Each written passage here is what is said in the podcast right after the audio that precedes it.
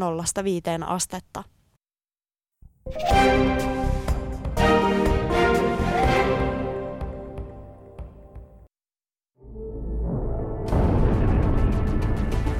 Yle puheessa. Keskiviikkoisin kello 13. Riku ja Tunna.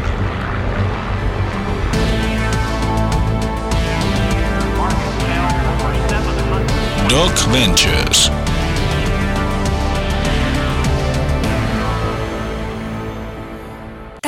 Tämän, ohjelman sinulle tarjoaa Viherpesu. Tiesitkö, että mielikuvilla ei tarvitse olla mitään tekemistä todellisuuden kanssa? Jos te pysytte uskollisina minun sanalleni, te olette todella opetuslapsiani. Te opitte tuntemaan totuuden ja totuus tekee teistä vapaita. Näin teille yrittää tuputtaa omaa totuttaan äh, demagogisen ryönän suoltajana ja kansanmiehenä tunnettu Semi Taagi, ehkä hieman mahakas kollegani Riku Rantala. Minä sen sijaan olen Tunna Milonov, kaikkia syyllistävä maailman parantaja ja ärsyttävä ituhippi. Tämä kaikki tarkoittaa tietenkin sitä, että Ylen puheen studioon äh, sen on valloittanut joka keskiviikkoiseen tapaan Doc Ventures duetto. Ovet on laudoitettu säppiin ja meillä on tunti aikaa yrittää takoa omaa varsin yksipuolista totuuttamme teidän vaikutuksille alttiisiin kaaleihin. Kyllä studion äh, munalukoilla suljettujen ovien takaa kuuluukin kiivasta kolkutusta ja kuulemma virkavalta onkin jo soitettu paikalle. Emme kuitenkaan mene paniikkiin, vaan jatkamme väsymättä blastausta, sillä epistolamme on tänään, tänäänkin tärkeä. Päivän teemana, hyvät ihmiset, on nimittäin itse totuus. Mutta mitä ihmettä on totuus? Onko totuus sama kuin tieto? Kenellä on totuus hallinnassaan vai onko lopullista totuutta olemassa ollenkaan?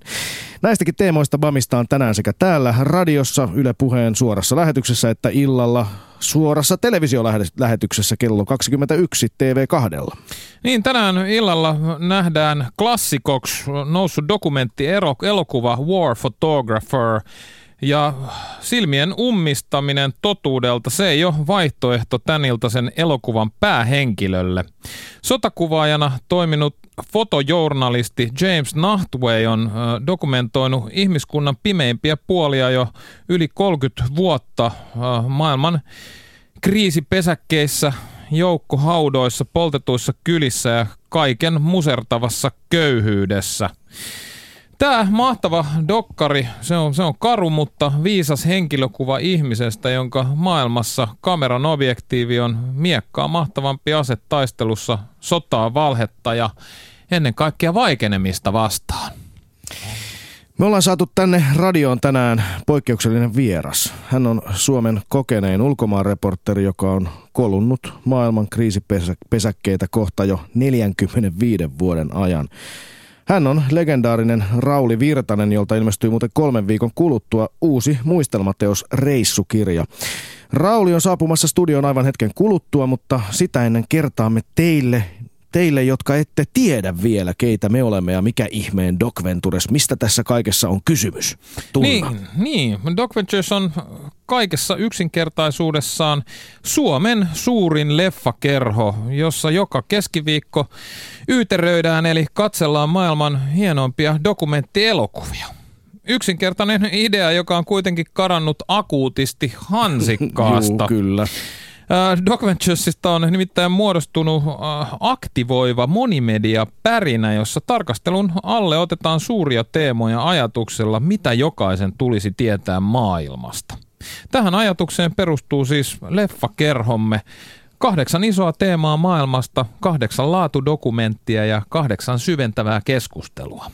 Ja kuten aina joka keskiviikko, niin tänäänkin startataan paketti täältä Yle Puheesta homma jatkuu sitten teemaan liittyvän laatudokkarin ja sen esittelyn muodossa TV2 ysiltä illalla.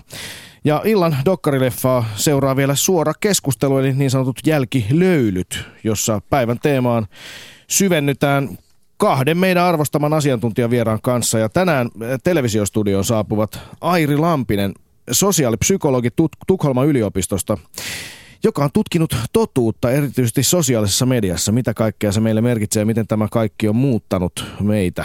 Hyvin kiinnostavaa, Facebook, Twitter ja niin edelleen. Ja toiseksi vieraaksi ollaan saatu loistava Meeri Koutaniemi, palkittu kuvajournalisti, nuori taiteilija, joka on toiminut paljon siellä missä länsimaisia kameroita harvemmin näkyy. Niin ja yhtenä ohjelmakonseptimme kantavana teemanahan on se, että keskusteluun osallistutte myös te, rakkahimmat kuuntelijat ja armoitetut luupittajamme. Tämän muodikkaan transmediallisen transmediaalinen paketti starttaa siis todellisuudessa jo maanantaina, kun Doc Ventures aktivoi kansaa viikon aktivismilla ja viikon teemaan liittyvällä kysymyksellä. Ja tämän viikkoinen kysymys katsojille kuuluukin, luotatko suomalaisiin tiedotusvälineisiin? Tällä hetkellä näyttää siltä, että 79 prosenttia kansasta ei luota suomalaisiin tiedotusvälineisiin. Mitä se kertoo tämänhetkisestä totuudesta?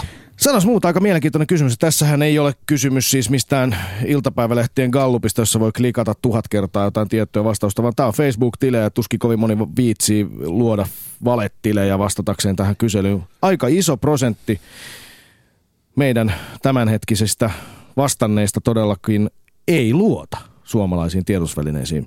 Tästäkin aiheesta keskustellaan varmasti lisää illan jälkiliukkailla, mutta meidän viikon aktivismissa pyydettiin teitä, hyvät ihmiset, kertomaan videologimuodossa, mitä, mikä tosiasia koko Suomen kansan pitäisi tietää. Ja näitä videoita, kiitos vaan, on pukannut, kun sitä kuuluisaa hippitattia golfkentälle, eli kiitos jokaiselle videon lähettäjälle.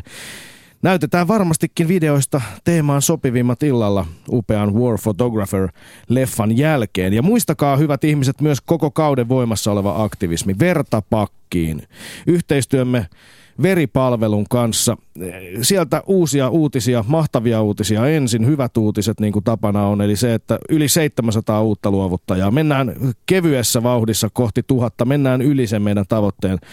Eli kaikki messiin, käykää veripalvelu.fi tsekkaamassa asiat ja sen jälkeen luovuttamaan ja kuvajakoon hashtagillä vertapakkiin. Huom, nyt erityisuutinen, tänään kuultu tieto. Siellä on todella vähissä veret, on ollut tiukka viikko tai pari viikkoa. Nyt on oikeasti kohta jo veripula käynnissä, eli apua kaivataan paljon paljon tehokkaammin kuin vaikka kääntämällä jäävesiämpärillinen päänsä. Niin, takas päivän teemaan. Mikä on totuus ja onko sitä edes olemassa? Kuten illan elokuvassakin nähdään, jo pelkällä kuvan rajaamisella saadaan totuus näyttämään toiselta, puhumattakaan siitä, mistä asioista lehdistö puhuu ja ennen kaikkea, mistä se jättää puhumatta. Se ainakin on selvää, että totuus on viime aikoina muuttanut muotoa voimakkaasti.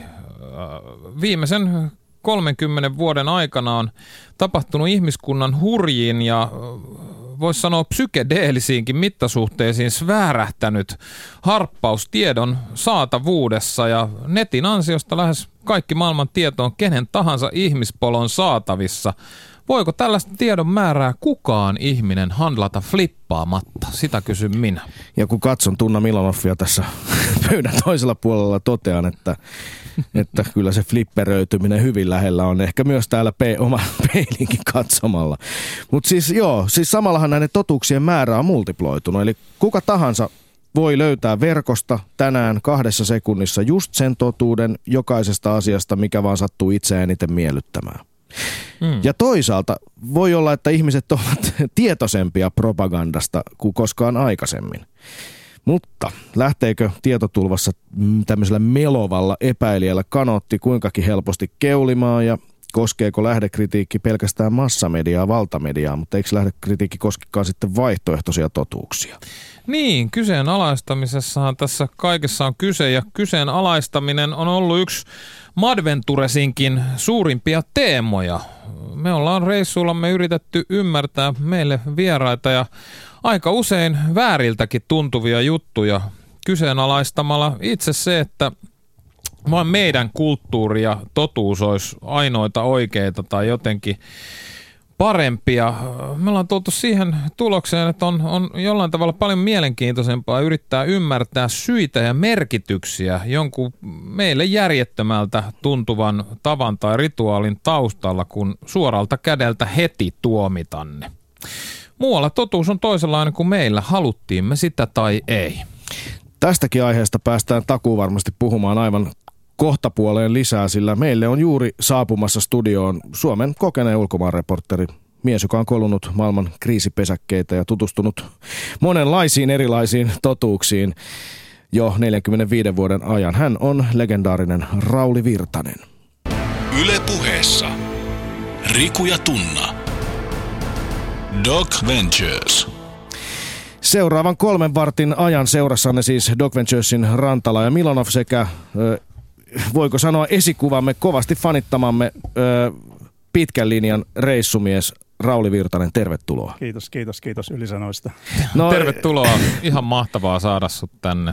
Niin, tiedämme kyllä, suomalaiset sinut tuntevat aika hyvin ja tietävät, että et ole, tai olet vaatimaton mies, etkä välttämättä ole, ole erilaisten ylisanojen perää, mutta meidän on kuitenkin pakko nyt aloittaa tästä, koska tota, tää saa, jotta ihmiset saa oikein filterin. Täällä on nyt fanipojat nimittäin studiossa ja silloin saattaa haastattelu lähteä menee ihan, ihan, ihan persiille. Valittelut tästä kaikille teille kuuntelijat, koska tota, täällä meitä vähän jännittää. Nimittäin aikanaan kun aloitettiin, niin, niin tota, tuossa 90-luvun lopulla mietittiin, että kyllä jotkut on uskaltaneet lähteä ennenkin maailmalle. Että kato nyt tätä Rauli Virtasta, että se on vaan lähtenyt ja silloin kuitenkin Suomi oli aivan toisella. Millainen Suomi oli silloin melkein 45 vuotta sitten, kun sä lähdit maailmalle? Suomi, Suomessa mä opiskelin Tampereella jonkin aikaa ja suuri tapahtuma oli se, kun siellä ollut afrikkalainen opiskelija, niitä oli pari kappaletta, lähetettiin Lappiin myymään banaaneja ja se, se, siitä niin kuin revittiin sitten, sitten riemua ja ihmeteltiin, että se oli, se oli tapahtuma – silloin Suomessa, eli kyllä, kyllä sen jälkeen on, on paljon muuttunut ja on, onneksi myös yliopistoelämässä ja, ja, ja tuota, rasismikin on onneksi jonkin verran siitä vähentynyt täällä.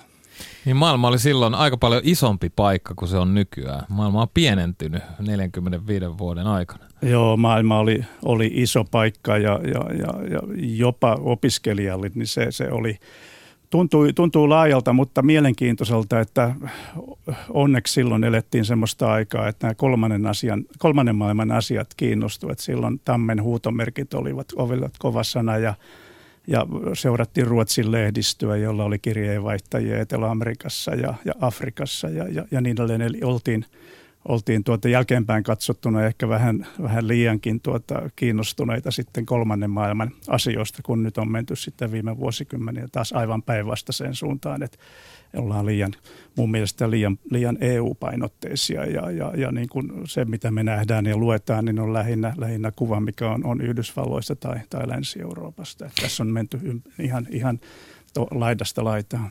Niin, tämä on aika mielenkiintoista todella. Siis Rauli Virtanen, sä olet... Äh ollut ensimmäisessä suomalaisessa kansainvälistymisen aallossa todella siellä ihan etu, etu kuohuissa menossa. Lähdit vuonna 1970 ensimmäiselle pitkälle juttumatkalle.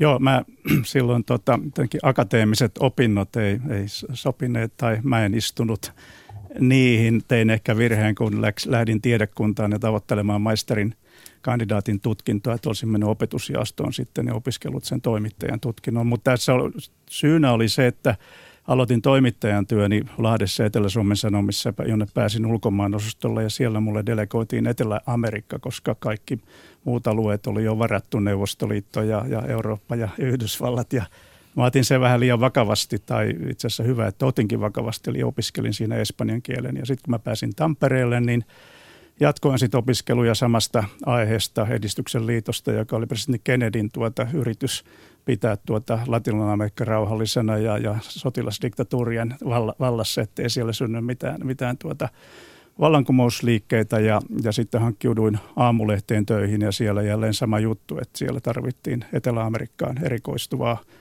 toimittajaa ja, ja jossain vaiheessa tietysti tämä teoria alkoi ottaa niin paljon päähän ja että miksi mä viisastelen täällä Suomessa maanosasta, jossa mä en ole koskaan käynytkään ja, ja sitten halusin, halusin rahtilaivalle töihin, en saanut työpaikkaa, mutta tuota, piletin yhteen suuntaan Porista Rioon. Ja olin, Suomen Porista, Rio de Janeiro. Aika Joo, ja mielenkiintoista. tosiaan niin olin, olin sitten Etelä-Amerikassa, matkustelin siellä reppuselässä ja ylös Amazonin jokea viikkoa sinne Kolumbiaan asti siinä, siinä tuota, riippumatossa, riippumatossa killuen malaria sairastaan ja sieltä sitten ensimmäisen kerran lentokoneessa istuin, kun Kolumbian Amazonakselta ei ollut minkäänlaista tieyhteyttä, niin, niin Kolumbian armeijan koneessa, joka teki pakkolaskun, eli mun ensimmäinen lento päättyi, päättyi pakkolaskuun.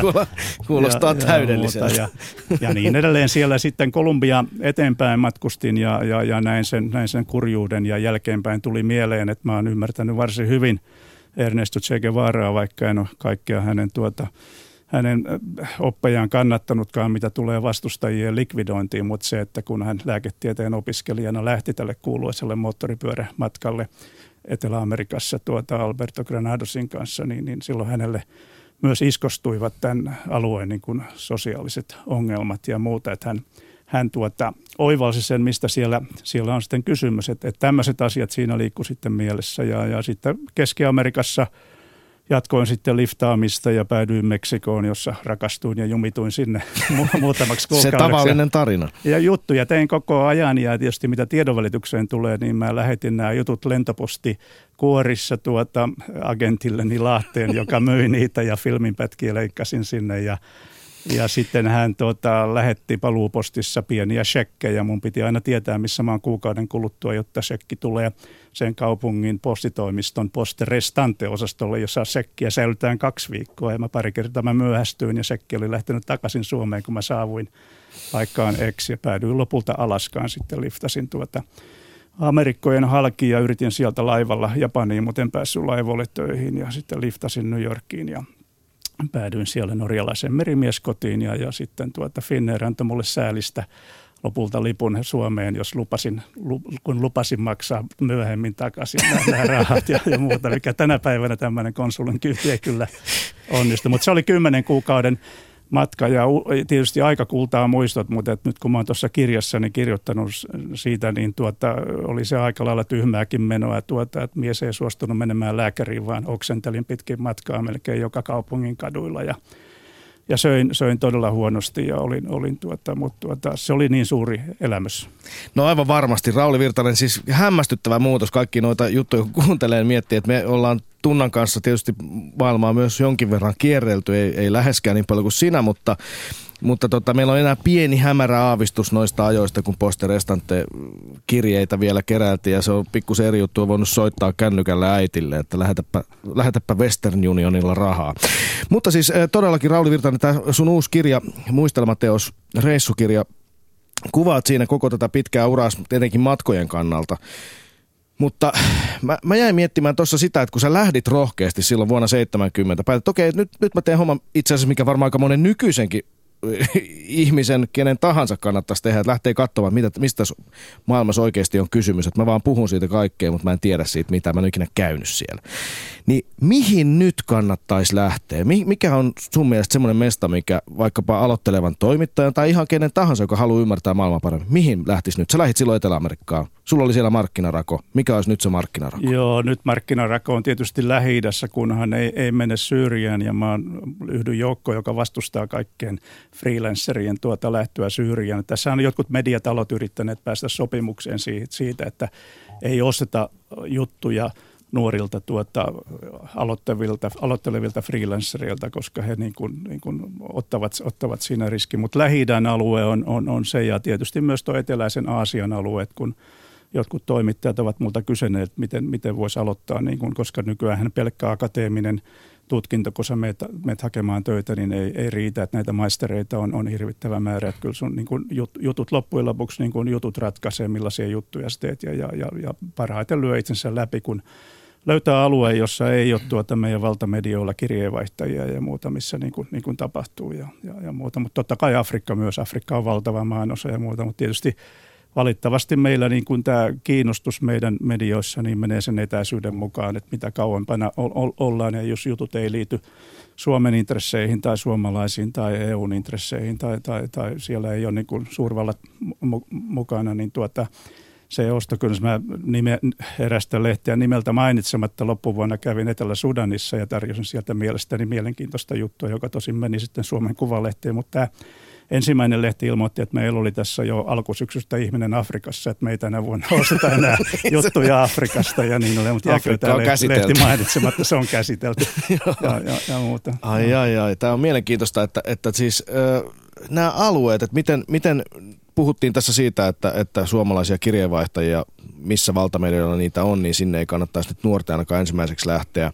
No eihän niitä onko niitä kirjeenvaihtajia nyt sitten paljon ollenkaan? Mi- mihin tarvitaan, Rauli Virtanen, suomalaista kirjeenvaihtajaa? Eikö me saada ihan tarpeeksi tietoa netistä tuolta maailmalta muutenkin? Mihin me tarvitaan suomalaista? No, jos lähtökohtana on edelleen se ja palaute, jonka mä oon saanut, jonka, joka on antanut mulle toivoa, että on hyvä, että on suomalaiset silmät, silmät siellä. Että kukaan ei ole sanonut, että, että sun jutut ei eroa mitenkään Reutersin jutuista tai Newsweekin jutuista. Niin tuota, kyllä se tuo, tuo sen paljon lähemmäs silloin, kun siellä on suomalainen ääni tai kynä tai tai kamera ja, ja, ja, ja suomalaisille tuttu henkilö, niin ehdottomasti tarvitaan. Et valitettavasti kirjeenvaihtajaverkostoja on nyt tietysti sitten harvennettu ja, ja varsinkin näissä pääkalon paikoissa Moskovassa ja Washingtonissa ja niin edelleen. Ja, ja lähi tietysti on, jos verrataan muihin Pohjoismaihin tai lähinnä Ruotsiin ja Norjaan, niin, niin mä oon itsekin ihan julkisesti tietyn ryhmän kanssa perään kuuluttanut sinne niin kuin meille valtamedioille pysyvää kirjeenvaihtajaa, joka – toimii Lähi-idässä, puhuu hyvin, hyvin arabiaa. Ja käsittääkseni nyt tähän on ilmeisesti ainakin Yle Radion kohdalla tulossa sitten muutos, että on, on etsitään tuota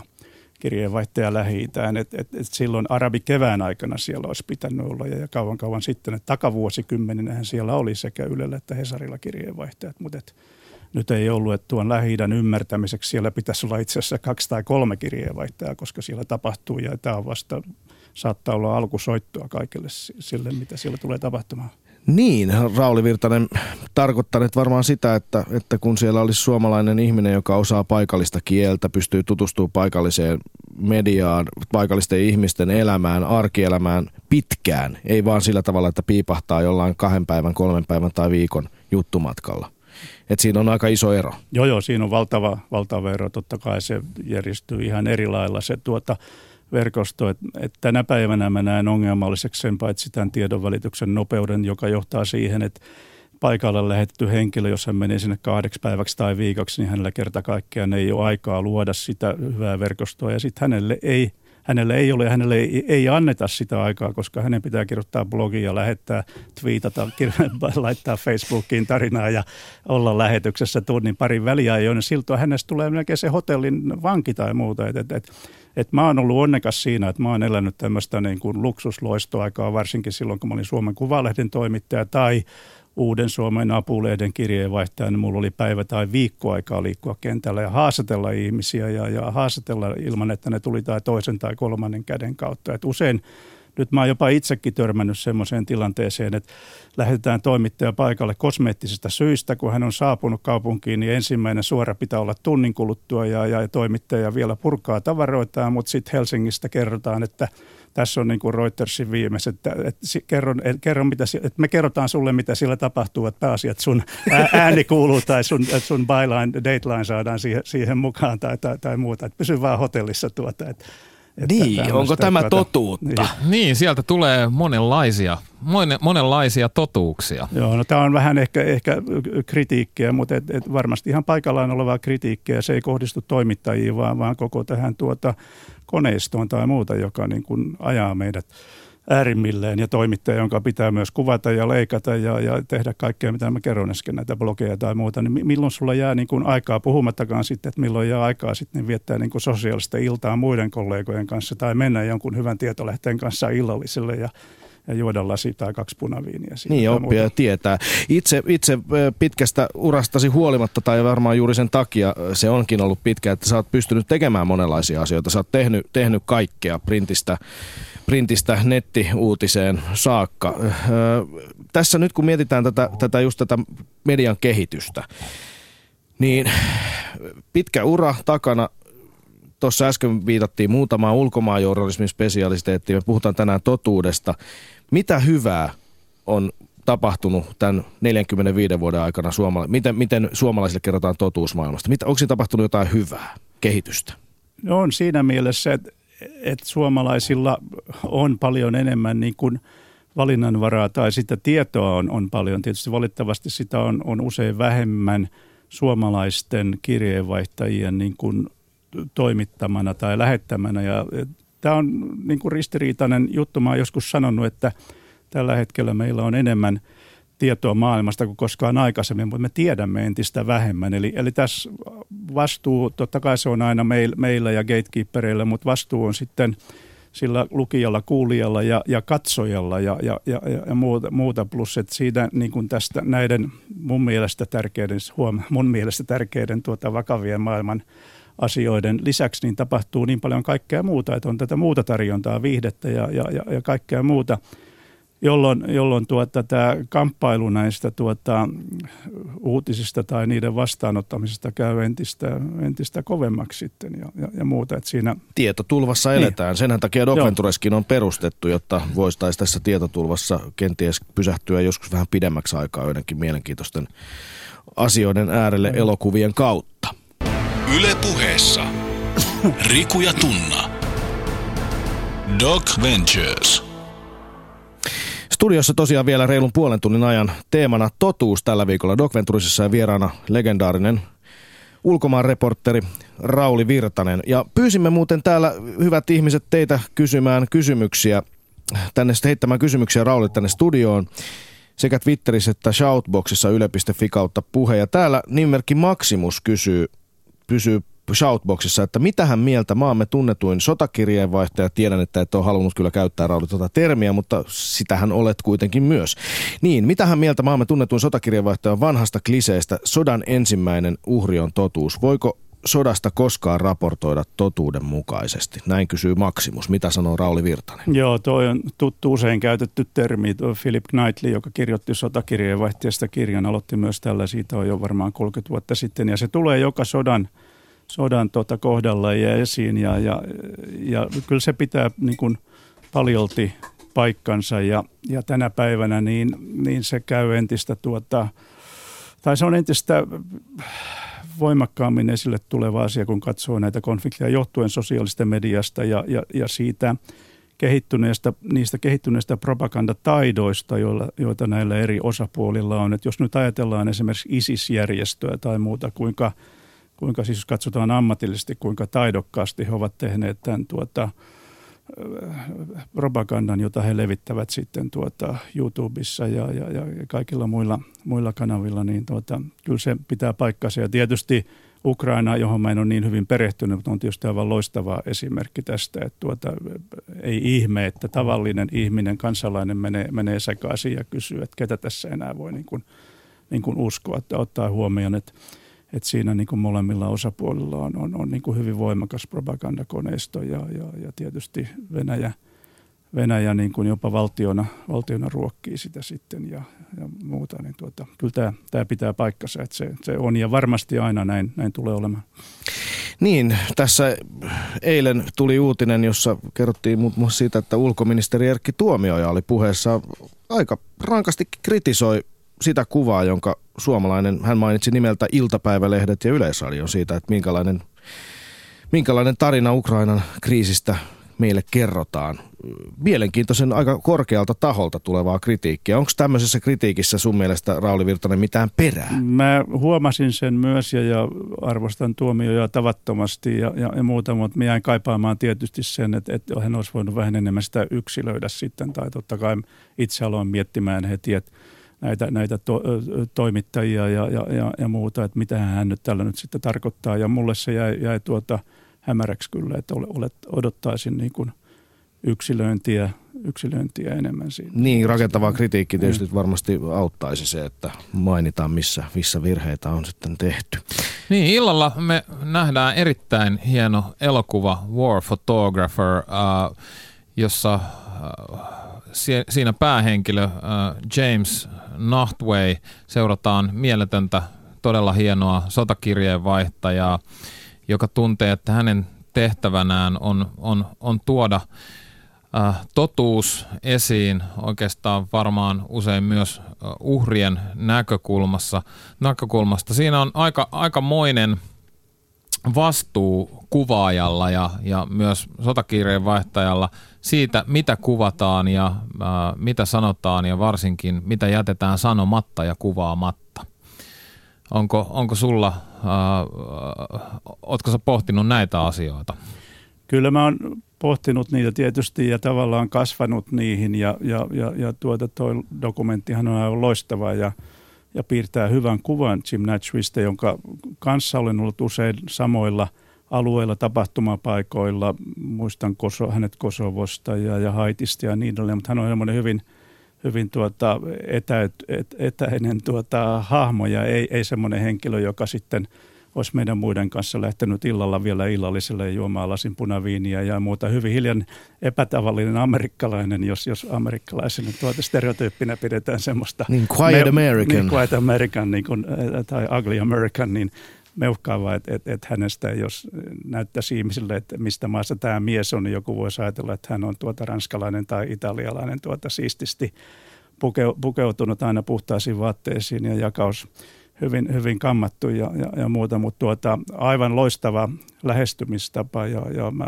huomasin, että tuota, joko olen oppinut huomaamattani häneltä tai vaikka hän on mua nuorempi tai muuta, mutta et yritän noudattaa niin kuin samoja toimintatapoja tai muuta. Et jos se tietysti korostuu äärimmäinen tuota kunnioitus paikallisia ihmisiä kohtaan, sodan uhreja kohtaan ja, ja se tapa – jolla sitten lähestytään tämmöisiä tilanteita. Ja niin kuin siinä elokuvassakin todetaan, että tuota, eihän me voida Suomessa esimerkiksi mennä johonkin surutaloon tuota, alkaa ottamaan kuvia, kuvia ihmisistä tai, tai hautajaisiin tai, tai, tai muuta. Että, että se olisi niin kuin enemmän kuin skandaali ja, ja, ja muuta. Mutta tuota, kaikki tämähän me, tai suurin osa meistä niin kuin tehdään sitten näiden – paikalla olevien läsnäolien niin kuin luvalla ja, ja itse pyrin niin kuin tuota, aina lähestymään tämmöistä tilannetta paitsi pyytämällä luvan, niin, niin sitten osoittamalla sitä empatiaa näille ihmisille. Ja jos ollaan tietyssä kulttuureissa, islamilaisessa kulttuurissa, niin, niin totta kai silloin ne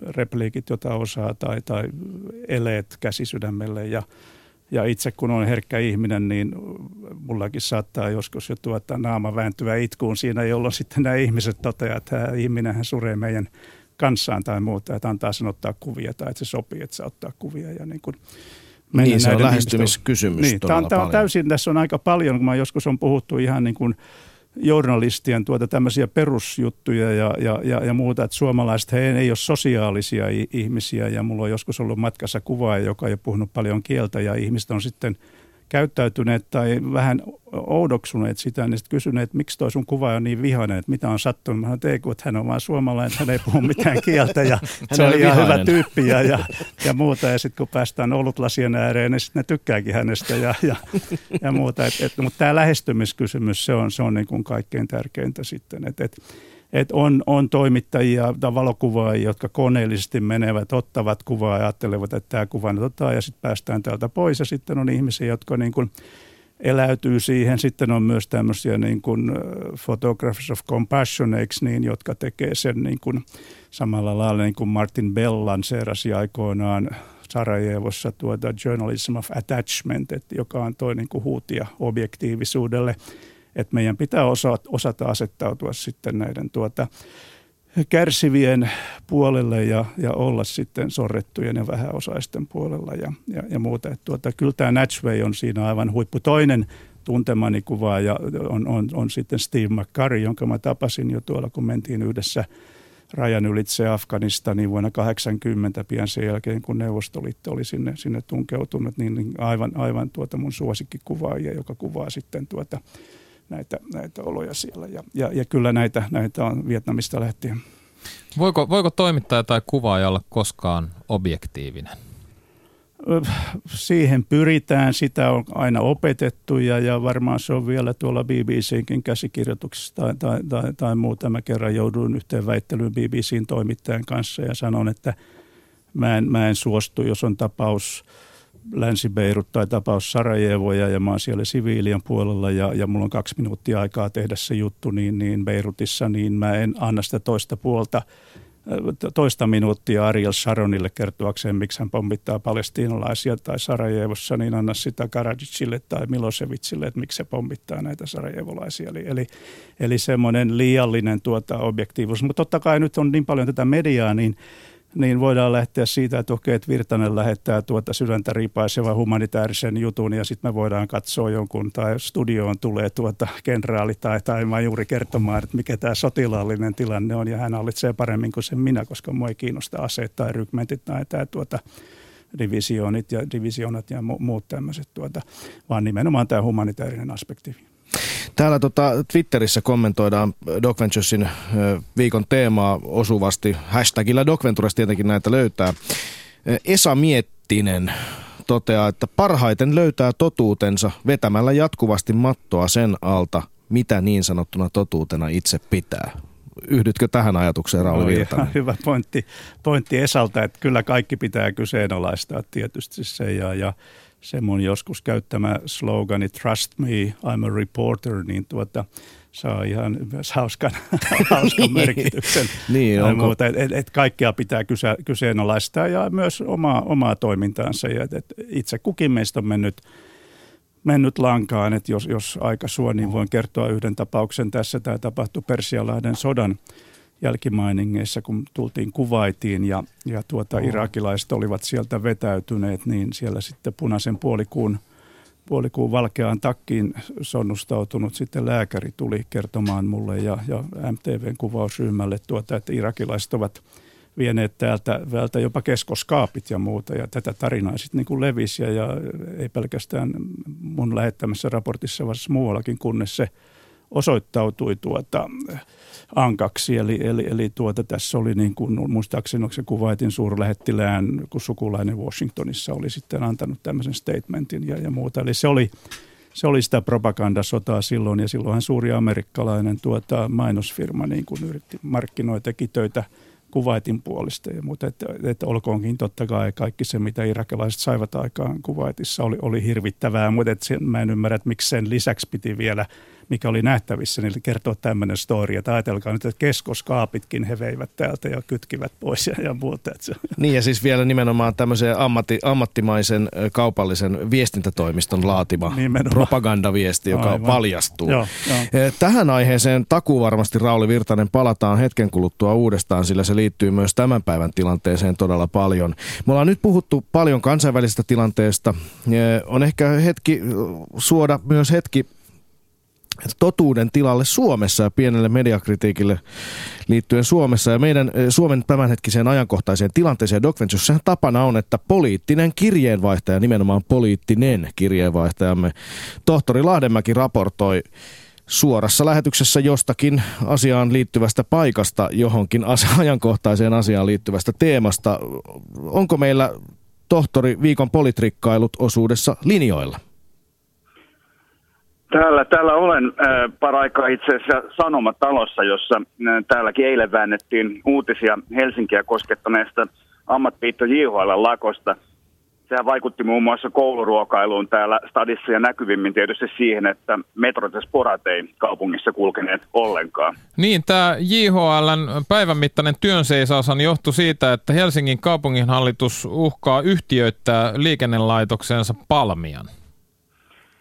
Joo, tämä liikelaitos Palmian työntekijöinä on, on muun muassa siivoajia ja vartioita ja koulujen keittiöhenkilökuntaa ja ylipäänsä tällaista, tällaista äh, duunaria, jotka puurtaa hyvin snadilla palkalla ja niitä on lähes kolme tuhatta työntekijää, joista melkein puolet sit siirtyy sitä manöverin seurauksena tämän uuden yhtiön palvelukseen, mikä tarkoittaisi käytännössä sitä, että – näiden ihmisten ennestäänkin huonot työehdot huononisi entisestään. Miten media äh, vallan vahtikoira ja totuuden torvi sitten hoiti tämän äh, lakkouutisoinnin sun mielestäsi, hyvä tohtori? Mä olin vähän yllättynyt siitä, kun mä tsiikasin tätä uutisointia online, niin tuntui siltä, että tämä olisi niin kuin ensimmäinen lakko, josta nämä nykyiset nettitoimittajat ylipäänsä kuuli, jonka kanssa ne on tekemisissä. Esimerkiksi Hesari otsikoi illalla juttunsa eh, sillä tavalla, että, että Helsinki selvisi lakosta säikähdyksellä. Mitä sillä sitten tarkoitettiin? Siinä viitattiin tietenkin siihen, että ei syntynyt liikennekaaosta, mutta se nyt ei varmastikaan ole tämän äh, niin kuin työtaistelun keskeinen äh, asia. Eli siitä puuttu kokonaan tämän työtaistelun ytimeen porautuminen.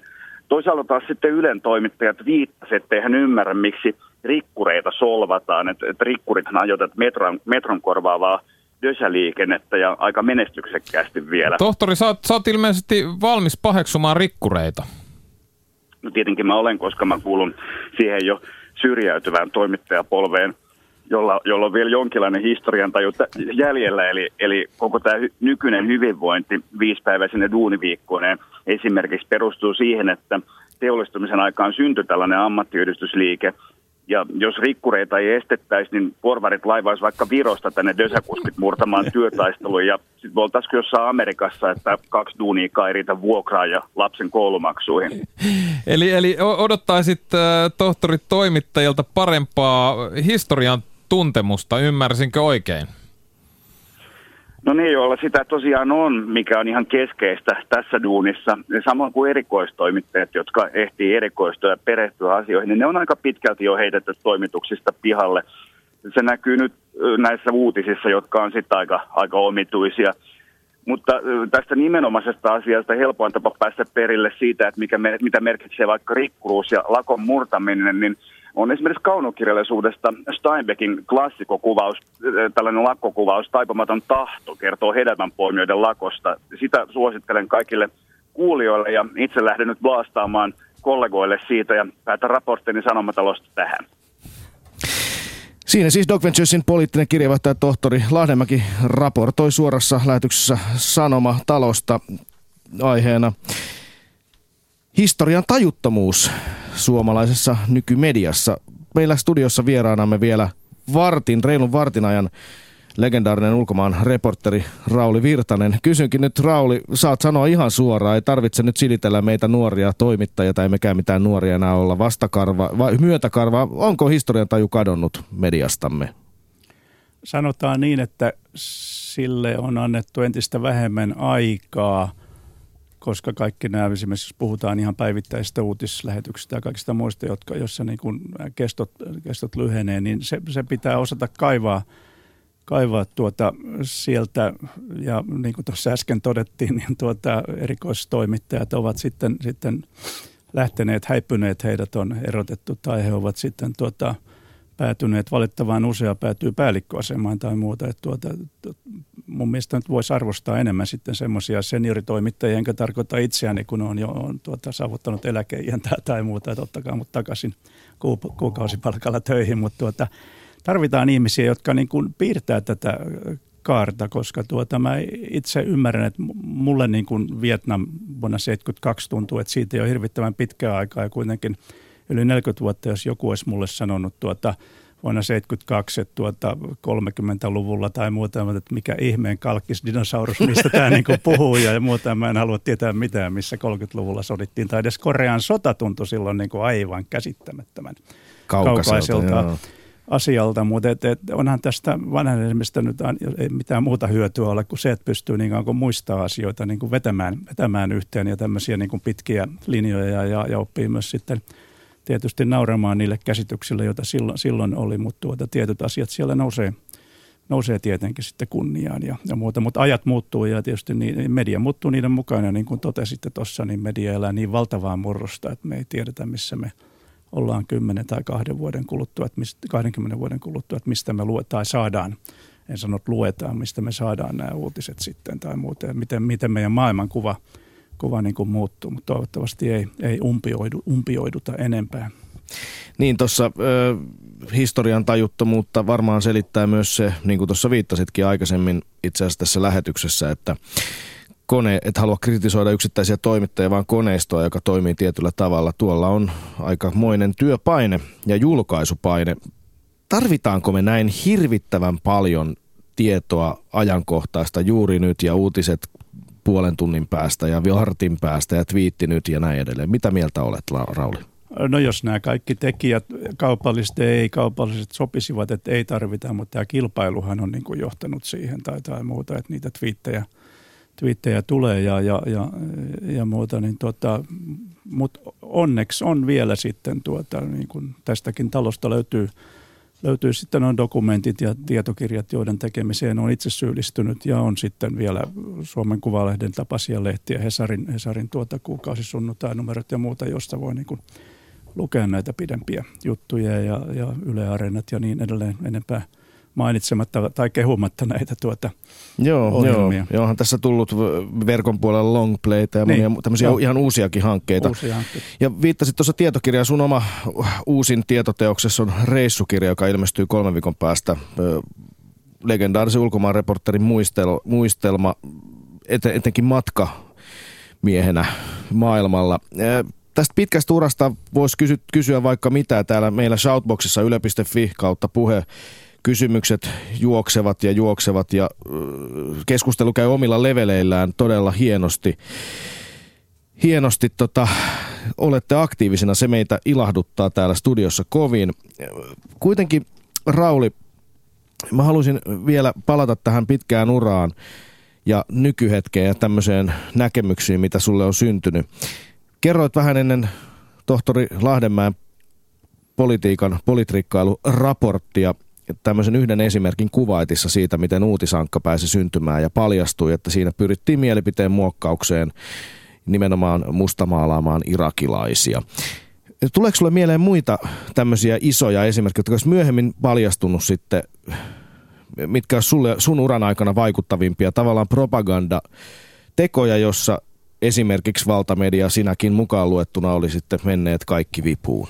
Mä en muista omia lankaan lankaan menoja, mutta onhan näitä niin kuin kuvia on, on, on retusoitu kautta aikojen, on, on, on tuota, piirretty savupilviä sinne. Ja, ja varsinkin viime aikoina Kaasan tapahtumien yhteydessä aikaisemminkin, niin, niin tuota, propagandasodan molemmat puolet ovat sitten tuota, lainanneet kuvia, jotka on ollut niin kuin eri, eri tapahtumista, eri, eri alueilta ja, ja nyt esimerkiksi mä itse mietin tätä eilen, kun aamulla – katsoin, kun alkoi tulla sitten tuota sosiaaliseen mediaan kuvia amerikkalaisten iskuista Syyriaan ja, ja, ja muuta, mutta ne oli niin rajattuja raunioihin, niissä näkyy muutamia ihmisiä tai muuta, että mä en pystynyt sanomaan, että mistä nämä kuvat oli. Ja, ja, ja sitten tämmöiset on, on, on kuvia – joita sanotaan Yhdysvaltain välintuloa vastustavat piirit voi ilmoittaa, että tässä talossa kuuli niin ja niin paljon siviilejä, kerrotaan mikä määrä tahansa ja kuva ei välttämättä ole sieltä. Ja toisaalta me tiedetään, että on hyvin todennäköistä, että amerikkalaisten pommitukset ovat aiheuttaneet siviiliuhreja. Eli, eli tässä ollaan aika lailla pihalla ja, ja kun on nopea tiedonvälitys, niin silloin tämmöiset kuvat lähtee, lähtee maailmalla ja hyvin nopeasti niistä tulee se totuus, kunnes sitten joku, joku ilmoittaa myöhemmin, että tämä kuva on ihan eri, eri tilanteesta. Et, et, et netissä on tiettävästi erilaisia linkkejä, joista voi verifioida ja, ja verrata, verrata kuvaa. Ja, ja onneksi joku aina sieltä sitten ilmoittaa, että hetkinen, että tämä kuva ei ole edes, edes tältä vuosikymmeneltä tai, tai, tai, tai muuta, muuta. Niin samalla lailla tuossa Burman yhteydessä mä oon – huomannut, sinne Burma, Burma-amatöörivideoiden muka, joukkoon on liitetty kuva moottorisahamiehestä, joka, joka vetää sitten moottorisahalla kauloja poikki ja muuta että se ei ole Burmasta, mutta sen tarkoituksena oli vaan osoittaa, kuin, kuin, mitä, mitä islamistit niin kuin, niin kuin tekevät ja, ja muuta ja, ja, ja sillä lailla vierottaa tai saada tuota Burman buddalaiset kääntymään entistä enemmän niin kuin muslimia vastaan. Eli Eli näitä on niin kuin verkko, verkko täynnä, mutta et, et sen takia niin kuin kaikki, jokainen meistä tietää, osaa suhtautua kriittisesti näihin. Niin, informaatiosodastahan tässä varmaan aika pitkälle on nykyään kysymys.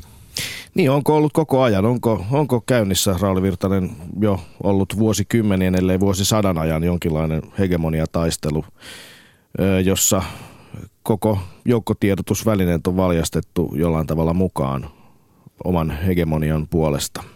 No on, ideologian on, puolesta? On tietysti, jos katsotaan mitä Neuvostoliitto aikoinaan toimi DDR tai sitten Yhdysvallat, CIAn, CIAn vaikutus Voice of Americakin oli, oli aika lailla propagandistinen tuota, radioasema ja, ja muuta, mutta tietysti nämä mittasuhteet on tänä päivänä ihan toiset, kun ei ole pelkästään tuota radioaloilla tuota tapahtuvaa, tapahtuvaa mittelyä.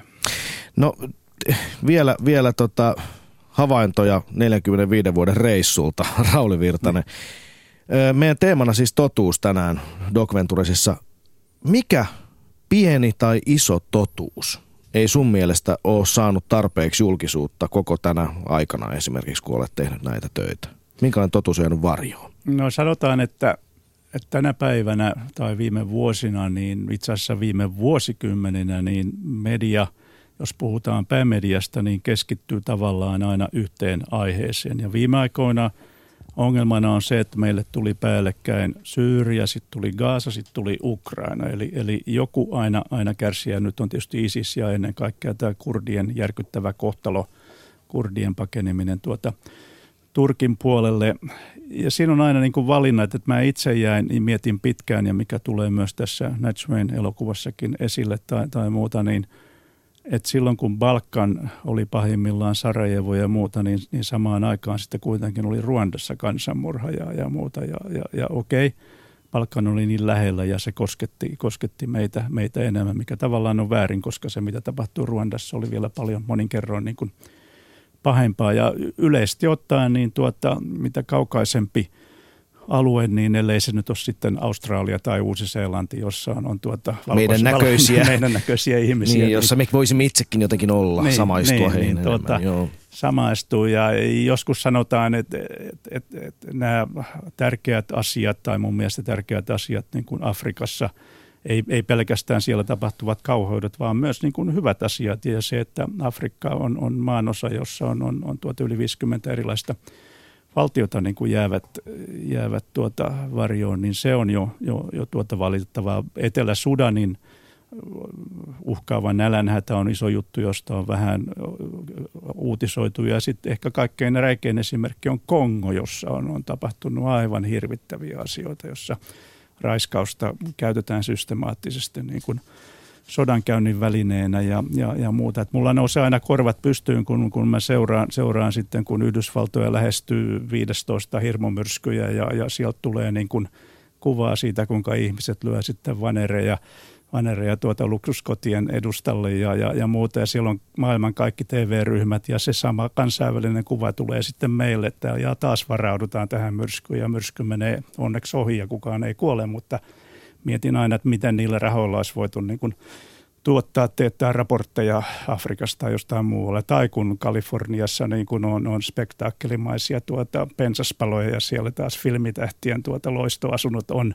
vaarassa niin kuin palaa, niin, niin tuota, siinä miettii, että hetkinen, Kyllä Rauli Virtanen paljon mietityttää.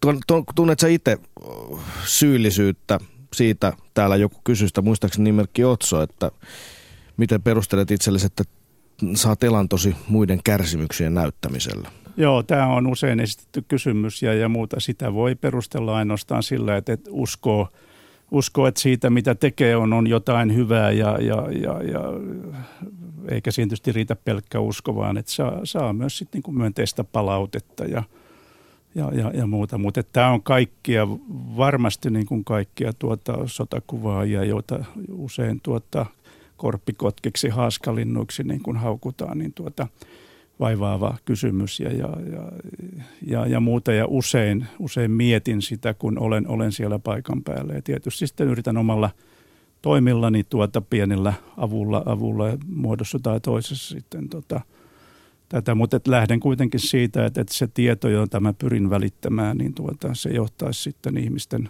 aktiivisuuteen ja auttamishaluun ja, ja niin edelleen, koska jos mä en taas uskoisi siihen, että mun toiminnalla ei mitään merkitystä, niin, niin tältä mun olemiselta putoaisi pohja, että miksi mä teen, teen työtä ja, ja, ja joskus vaarannan henkeni ja, ja, ja tuota, asun mitä epämukavimmissa olosuhteissa ja, ja tuota, siinä samalla tuhoan osan, osan tuota yksityiselämää ja, ja parisuhteita ja muuta, ja jonka jälkeen mä päätän, että tällä ei ollut mitään merkitystä, että sodat jatkuu ja muuta. Että tuota, Onko tämä nyt tässä tämä elämä, niin ei kyllä mä niin kuin, vaikka huijaan itseäni ja uskon loppuun asti, että tällä on jotain, jotain merkitystä. Mikä saa sut olen kyynistymättä? No ehkä se optimismi ja, ja se, että kun katsoo tuota kyynisiä tapauksia, joita on tullut sitten matkan varrella vastaan. Ja, ja mä oon joskus sanonut, että tuokaa joku tyyppi, joka on nähnyt yhtä paljon sotaa ja kärsimystä kuin minä ja sanoo olevansa kyyninen, niin sitten semmoisen tyypin kanssa mä voin keskustella. Mutta näitä varmaan, tai näitä tyyppejä, jotka ovat nähneet, niin totta kai enhän mä oon mitenkään ainoalaatuinen enkä legendaarinen, vaan kaikki kunnia näille avustustyöntekijöille, jotka tekee sitä niin kuin – vuodesta toiseen ja, ja, ja muuta. Mutta tota, erittäin hankalissa olosuhteissa. Erittäin hankalissa olosuhteissa. Tietysti siellä on ammattiauttajia ja he pystyvät tekemään sitä sen takia, että kaikki he ei ole tunteella mukana siinä, niin kuin meikäläinen tietysti joutuu olemaan myös paitsi jonkinlaisella järjellä, niin myös tunteella mukana, jotta, jotta niistä raporteista tai muista tulisi sellaisia, että ne niin kuin, niin kuin vaikuttaa. Sitten enhän mäkään voi ihan mekaanisesti niin kuin tehdä sitä työtä, mutta että niin kuin nämä mun lääkäriystävät sanoo, että, että jos he alkaa itkemään siinä jokaisen potilaan kohdalla, niin eihän sitä työstä tule mitään, että he ei voi mennä tuota, että mun pitää vaan jotenkin se oma itsesuojeluvaisto sitten vetää siihen rajan asti, että mä menen riittävän lähelle näitä ihmisiä heidän elämäänsä, muuten kuitenkaan sitten tota muuta, muuta heidän luokseen asumaan tai sinne sairaalaan nukkumaan sairaalan lattialla ja tulla itse hulluksi siinä sitten tai muuta. Joo, tämä on totu, totuuden sanoja, viisaita sanoja Rauli Virtanen. Niin. Niin, meillä on vielä Dokventuresissa totuusteemassa lähetysaikaa jäljellä noin kaksi ja puoli minuuttia ennen seuraavia uutisia. Varmaankin voisi olla viimeisen kysymyksen aika. Öö, nyt pitäisi pitää tämä jotenkin semmoisena säällisenä, että siihen ehtii ja pystyy vastaamaan. Mitään famous last words. Niin, mitkä, mitkä on Rauli Virtasen famous last words? Tulevaisuus, se on meitä kiinnostava teema.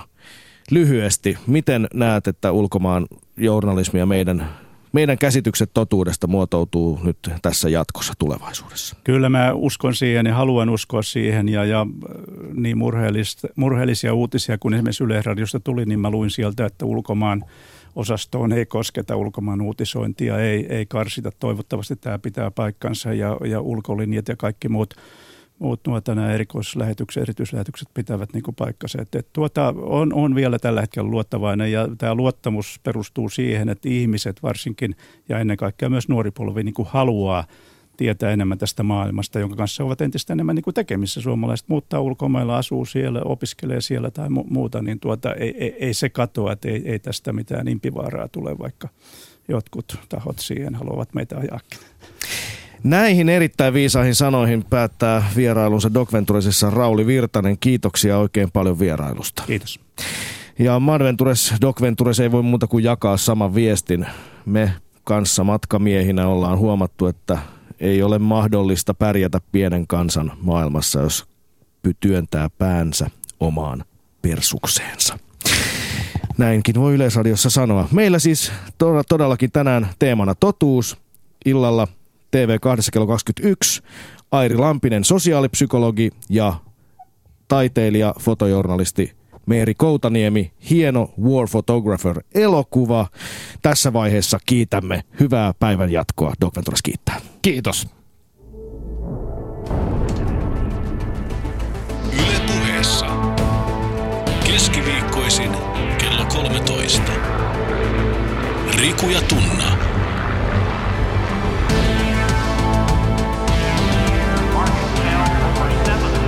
Doc Ventures.